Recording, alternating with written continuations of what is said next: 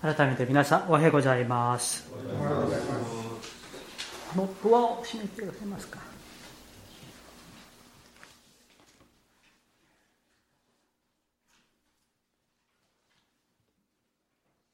今日も皆さんこの、えー、第一礼拝に、えー、ようこそいらっしゃいました。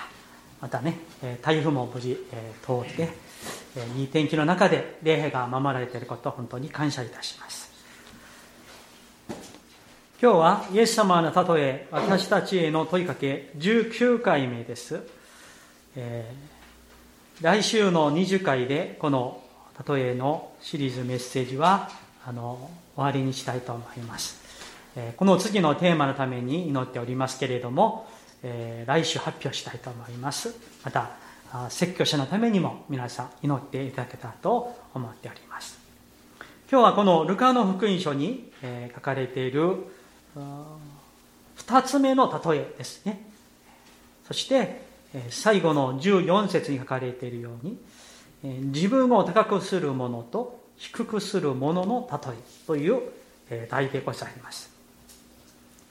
早速メッセージに入りましょう。この例えもですね、イエス様が、誰に対して、誰に聞いてほしいか、誰に向かってイエス様はこの話をされたのかが、今日の9節に明らかに書かれています。9節一緒にもう一度読みたいと思います。それぞれ皆さんの聖書でいいと思いますのでね、9節一緒に読みましょう。はい。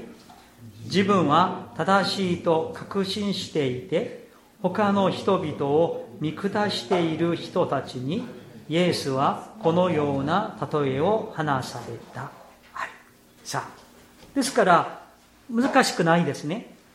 この例え話はこの9節をもうちょっと、えー、詳しく言うならばこういう人々にイエス様が語られた話です。私は正しいけどあの人は正しくない。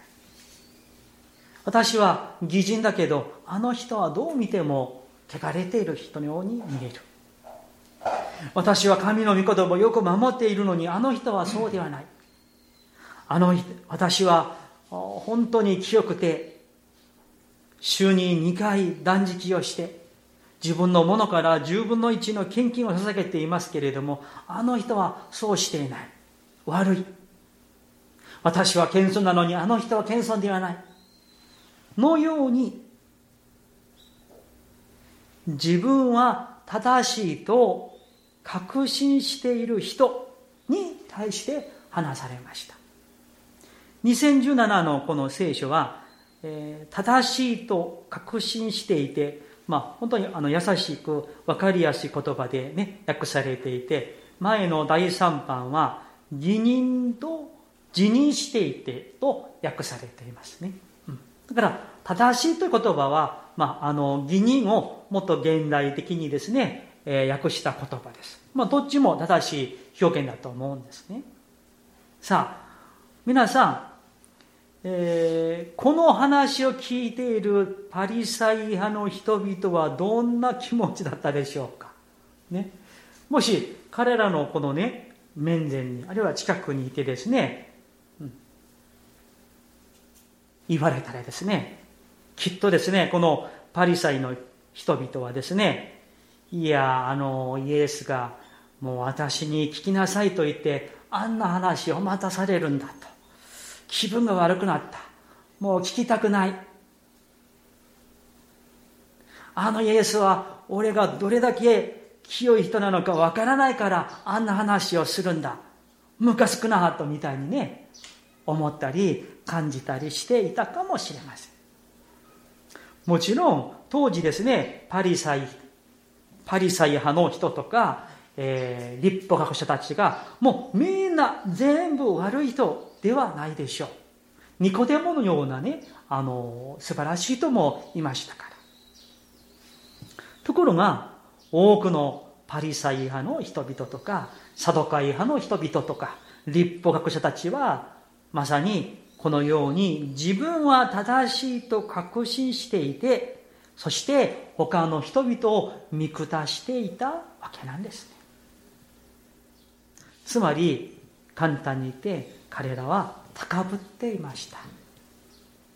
そして、高ぶる人は、高慢な人はですね、それがもうついペアになっていて、高慢な人は他の人々を見下すんですね。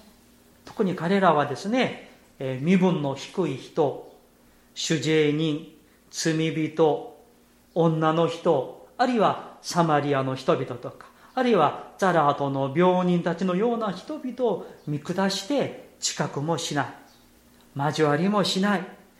人と思わないそういう人々だったんですね。つまり彼らはこのような弱い人、罪人、病人、そういう人々の上に君臨しているような人々でした。そして自分はいつも正しい。私は合ってるけどあの人は間違っているんだとして人を非難する。あるいは罪に定める。あるいは悪く言うような人々でしたところがですね今日の9節を見ると彼らは自分は正しいと確信していたとあるんですね辞任する確信するんですよこれはある意味で恐ろしい確信ですね、うん、私は正しいとね、うん、私は正しいかもと思うくらいじゃなくてですねもう確信しているんですうん私は絶対間違っていない。あの人たちが間違っている。私はもう絶対正しいと確信している。思い込みかもしれません。ところがですね、このような間違った罪深い確信は、究極的に呪いを、滅びを、裁きをもたらすものではないでしょうか。彼らはこのように神の前に来てですね、祈っているんです。さあ、ね、11節ご覧ください。パリサイ人は立って心の中でこんな祈りをした。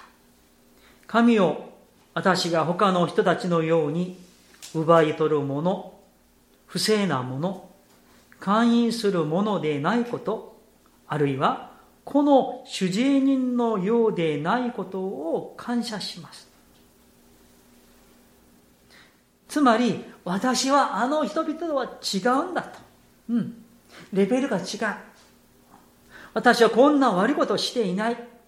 奪い取ることとか、不正とか、勧誘とか、あるいはあの主人のような人ではない。ああ、死よ。そんなものでないことを感謝しますと、感謝している。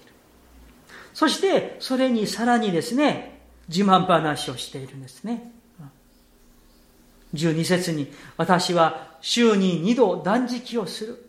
自分が得ているすべてのものから10分の1を捧げておりますとですね、神の前に、もう、自慢話をして、自分を誇ってですね、自分を褒めているんです。神の前に頭を下げることを知らない本当に高ぶりの人々です。でもね、あの、実際に彼らは本当にあの立法通りにですね、規定通りに週に2回断食をする、10分の1を捧げる、これは本当にそのようにしていたと思うんですよ。それは嘘ではないと思います。しかし皆さん、彼らのその行いが全てが無駄にされるのは彼らの高慢の高ぶりのためなんですね。自分自身は義人だと。私は正しいと確信する、自認する。皆さん、ところが私たちは覚えてほしいことがありますね。あなたは正しい。あなたは義人だ。あなたは義であると、それを定めて、そういうふうにみなして認めてくださるのは誰ですか？自分ですか？周りの人ですか？神様ですか？神様ですよね。うん、それを誰が評価して誰が判断するんですか？自分ではないんですよ。あるいは周りの人でもないんですね。神様、唯一ですね、神様だけが私たちがね、正しいか正しくないか、善人なのか悪人なのか、義人なのか、そうでないのか。それを、誰がそれをね、判定してくださるのか。それは神様なんです。パリサイ人に一番欠けている部分がそこなんですよね。神様の主権、神様の主権を彼らは越見しているんですよね。神様がこの人は正しいと、私はあなたは正しいと、ね、あの、例えば漱石でですね、神様がアブラハムを見て、あなたは義であると、そういうふうに見なしてくださったようなことは、神様の仕事なんですね。うん、神様だけの仕事なんです。人にはそういう仕事をしてはいけない。なのに、彼らはですね、もう自分でですね、自分は正しい、自分は義人だ。私は悪くない。あの人は悪い。というふうに、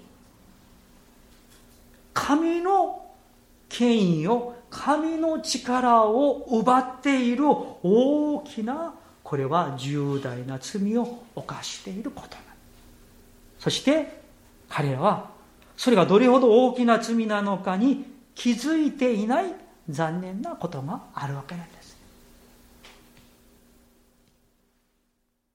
そこがこのパリサイ人たちの大きな罪でした。皆さんところがですね、また人間的に考えるならば、このような高ぶり、自慢、あるいはそしり、あるいは非難、あるいは人を罪に定めることはですね、まず考えから思いからスタートすると思うんですね。うん、頭の中で心の中で私は正しい。あなたは正しくないねとか。ね、あなたはあんな悪いことをするんだろう。私はいい人なのに。私は悪いあの悪くないのに、あの人はなんでああいうことをするんだろう。みたいなことを、まずは思いを持つんですよ、うん。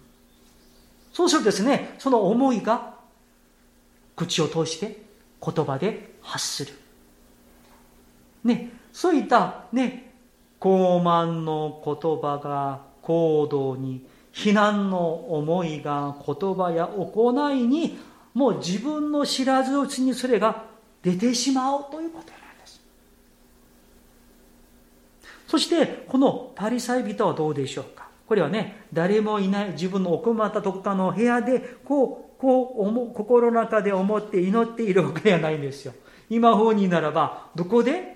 教会に来てね、神の前にですね、このように立ってですね、頭を上げてですね、うん、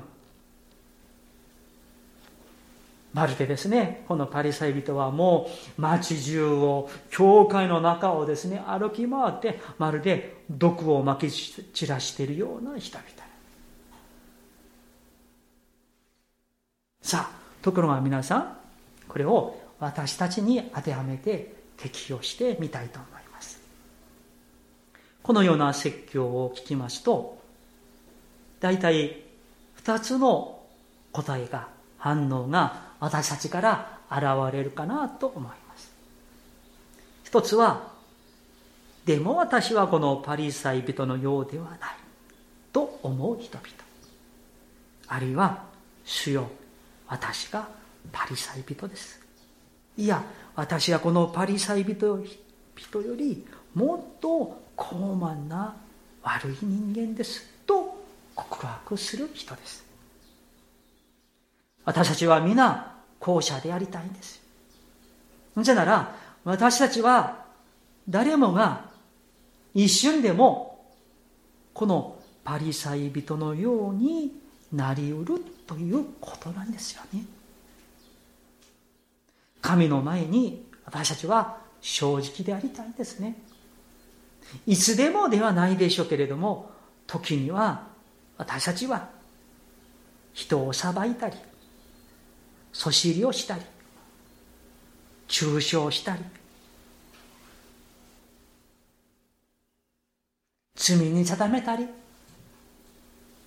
それをしかも教会に来てまでしたりそれが神の力を越見している大きな罪なのに気づいていない私たちが実はここにこのルカの福音書18章にここに書かれているではないでしょうか。サタンは私たちの心の中にこのような高慢の種をまいていくんですね。そしたらですね一瞬にですね私は正しい私は義人だ。私は正しいのにあの人は違うと。非難したりそしりをしたり中傷したり高ぶったりそうなりやすいのが私たちではないでしょうか。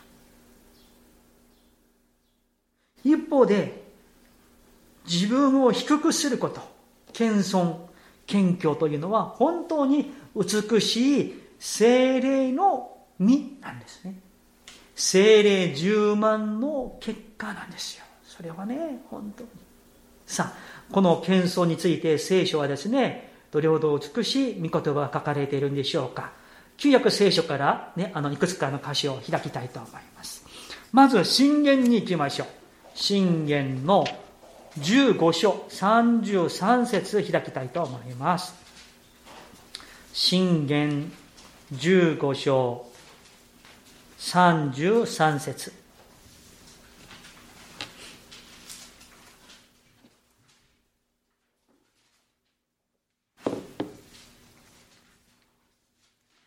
信玄の第15章33節ですご一緒に読みたいと思いますはい主を恐れることは知恵の訓戒謙遜は栄養に先立つ。アメン。ね。謙遜はどうですか？栄養に先立ちます。だから、謙遜な人には常に栄養が、栄養がその人にはついているということですね。もう一箇所、同じ信玄の22章、4節開きましょう。信玄の22章、4節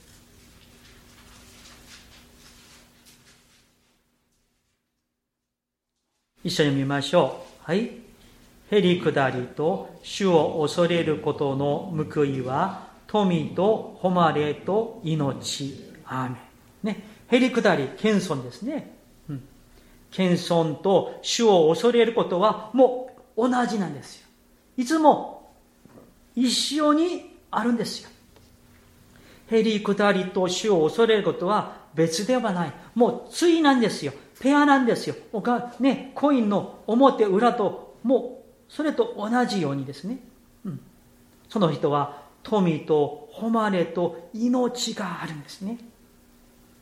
だから、私たちが高慢だったり、高ぶったり、このパリサイ人のように人を見下したり、裁いたり、そしたりしたら、私たちには富も誉れも神の命も消えてしまうということではないでしょうか。さあ、新約にまた行きましょう。エペソビトへの手紙、4章2節に行きましょう。エペソビトへの手紙、4章2節 エペソビトへの手紙、4章2節ご一緒に見ますね。2節だけです。はい。謙遜と柔和の限りを尽くし、寛容を示し、愛を持って互いに耐え忍び、最初にですね、何を尽くしますか？謙遜を、柔和、限りを尽くしとあります。力のあのかある限り、謙遜でありなさいという見言葉ですね。最後にもう一箇所開きましょう。第一ペテロ3の8節です。第一ペテロ3章8節第一ペテロ3章8節一緒に見ましょう。はい。最後に言います。皆一つ思いになり、同情し合い、兄弟愛を示し心の優しい人となり謙虚でありなさい、はい、最後にですね謙虚でありなさいこれは同じ言葉ですね謙遜でありなさい謙虚でありなさいということで皆さんこの謙遜へりくだり謙虚はどれだけ美しいんでしょうか御霊による実を結びたいんですねイギリスのキリスト教作家である C.S. ルイスというね、先生がいますけど、その方の著書の中で、キリスト教の聖髄というね、あの本があります。そこで、謙遜、へりくだりがどういうものなのか、あの、ちょっと違った角度からですね、言われています。私はお読みしますね。えー、謙遜とは、自分自身をより小さい存在だと思うことではなく、自分自身についてより少ししか考えないことである。わかりますか？さん、謙遜とは自分自身をより小さい存在だと思うのではなく、自分自身についてより少ししか考えないことである。自分自身を低く考えることではなく、自分自身のことをほとんど考えないことが謙遜だ。これ、それが本当の謙遜だと、このね、C.S. ルイス、あの有名な映画、ナルニアのあの物語でしたっけ？ね。それのあの原作者でしょ？さあ、さあ、これをね、あの、この、この本を一部読んでですね、こう思うわけなんですよ。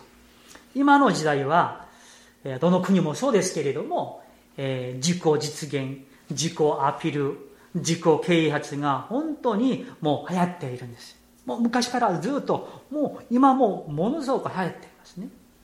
それで自分が人の前で何を言うか、どれくらいね、インパクトを与えられるか、あるいは人をどれくらい自分に引きつけられるか、自分の魅力をどれくらい引き出せるか、といったことが多くの人の関心になっているんです。だから今の時代は自分自分自分ということに向きになっていて自分をどうすれば人に好きになってもらえるかというテクニックテクニックを求めているような時代ですだからねあのネットではですね日本でですねこのようなセミナーがもうネットで流行ってるんですよまあ、CD を送ったり、セミナーに行ったりですね、えー、その、あの、人が書いた本をめちゃくちゃ高いもので買ったりするセミナーにですね、それでお金を儲かっている人も多いですし、そこにもうね、行ってる、すいませんが、日本人が多いんですよ。どうしたら人に好きになってもらえるか。どうしたら自分を考慮できるかみたいなセミナーがですね、ものすごい多いんですよ。もっとひどい言えばですね、キリスト教をやめて、そこに行ってしまう人々もすらいるんですよ。しかし、キリスト教信仰は、自分に関心を置くよりも、キリスト、イエス様を仰ぎ見て、神様の恵みに思いを集中して、神様の慈しみに感謝していくことを中心にしているんです。ですから、もうね、おのずと自分について悩むことも少なくなり、キリストの十字架の贖いに感謝していきますから、神様の恵み中心に思いも言葉も生き様も変えられるんです。これが実は清めなんですね。ただ悪いことをしないだけではなく、するとどうなるのか、人は不思議に、不思議にですね、この自分へというこのまあ囚われと言いましょうか。そこから解放されて、本当に解放されて自由にされるんです。そして、神の御心を求めるという思いになるんです。そしてそこから、神から来るこの満足感と言いましょうか。忠実感がもたらされるんです。だから、自分のことで、それが自分のまあね、弱さであろうが、ダメなところであろうが、それでくよくよ悩むことが次第に少な少なくなっていく。もう消えてしまう。だから心は謙遜に謙虚に変えられるのではないでしょうか。だから皆さん、謙遜、謙虚は自分はダメだ。あもう私は愚かなものだ。もう私は何何にもできない。もうもう能力がないみたいに自分を低くして低くして自分を見下してもう自虐するように考えるのは謙遜ではないんです。キリスト教はそれを教えていない。そういう思うんじゃなくてそういくら思ってもですね人は謙遜になれないんです。じゃなくて常に目を自分自身にね、向けさせるんじゃなくて、もう神様にこの目を引き上げて神様をイエス・キリストを見上げる。そして私は救われたならば、キリストのうちにある謙遜のこの謙虚のへりくだりのね、もう代表的な方のキリストの中にあるから、そのキリストに似ているものとして、キリストの謙遜を着て生きるということ。ね、だから自分が人にどう見られるかどう評価されているか人が自分のことをどう思っているのかそういった思いから解放されるんです。なぜ？私はキリストの中にあるから。ここから本当の謙遜が始まるのではないでしょうか。だからね謙遜な人の美しさは自分より人を高くすることを喜びます。自分の弱さを認めることを恥と思いません。試練の時神様を仰ぎます。いつも神様イエス様を高くします。神様が受けるべき栄光を横取りしません真の謙遜とは主イエス・キリストにあって自由にされ、もはや自分のことで悩むのではなく、イエス・キリストの力を思い、その力を頼みとし、イエス様の愛に感謝し、その愛を味わいつつ歩むことではないでしょうか。何より、イエス様は、私たちを死の闇から命の光に導くために、イエス様は自ら喜んで人となられ、癒しくなられ、低くされ、死の苦しみを通られました。ですから皆さん、イエス様の中にある人は、イエス様に似ており、イエス様の謙遜を着て生きる人です。メッセージを入れたいと思います。私の歩みが、イエス様にあって、イエス様に似るものとして、謙遜を着て、最後のゴールまで歩ましていただきましょう。お祈りいたします。